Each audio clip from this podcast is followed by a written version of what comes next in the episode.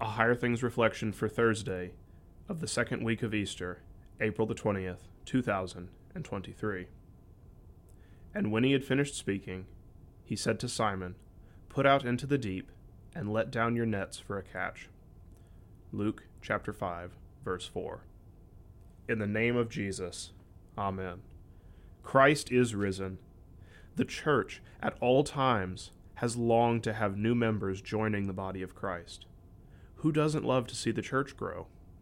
It used to be that the church would evangelize through works of mercy and care for anyone in need. Today it seems as if we look for church members who won't cause problems, messy people, people who will volunteer more or even give more money. Jesus tells his disciples to let down your nets for a catch today. This image of Jesus is a familiar one to us. The disciples have tried fishing all night with no results.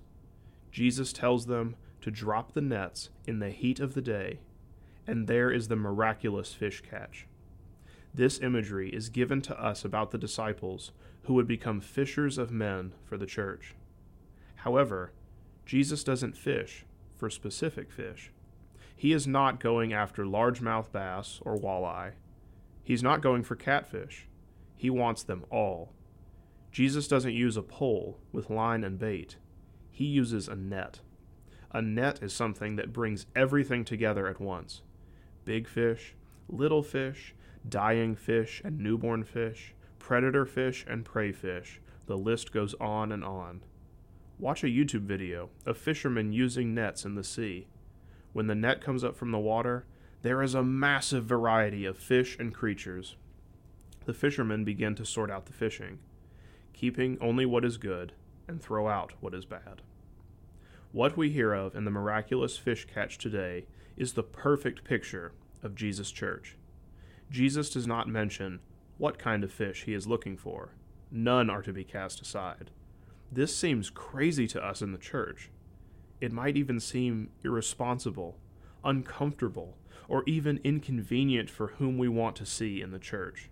This is the initial call of the church to seek and welcome the lost, the last, and the losers of life, so that they might be redeemed and restored by Jesus, just like us. But it's not enough to dump the net on the floor. Jesus also calls us to show mercy and love to all who enter his church's doors. This might seem daunting, it might seem uncomfortable or awkward, but remember that he has also sought you out.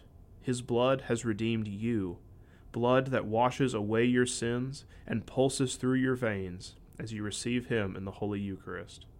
Blood that strengthens you to welcome anyone caught up in the net of Jesus placed before the church. Christ is risen. In the name of Jesus. Amen.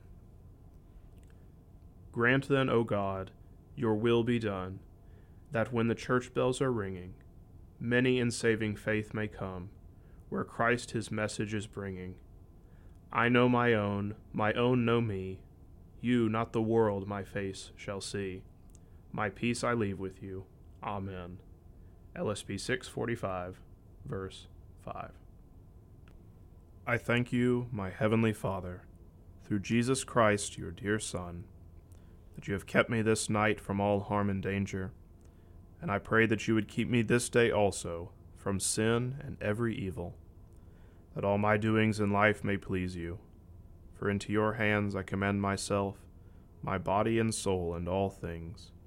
Let your holy angel be with me, that the evil foe may have no power over me.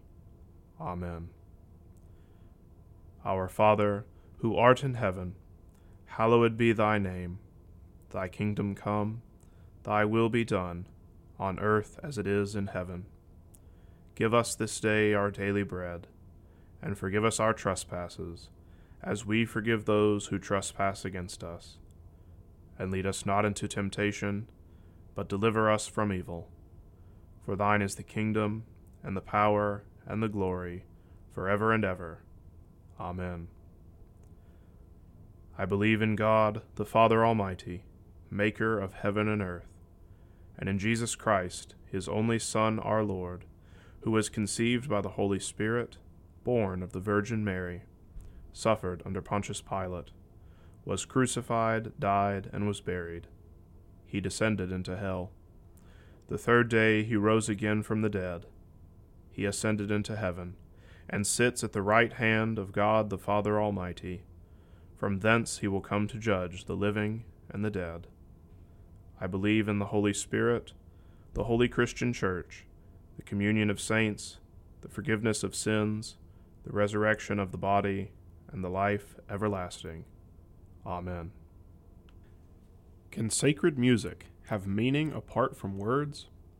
In Lutheran Music and Meaning, author Dan Zager demonstrates that even beyond the text, there is power and meaning in the very composition of music itself.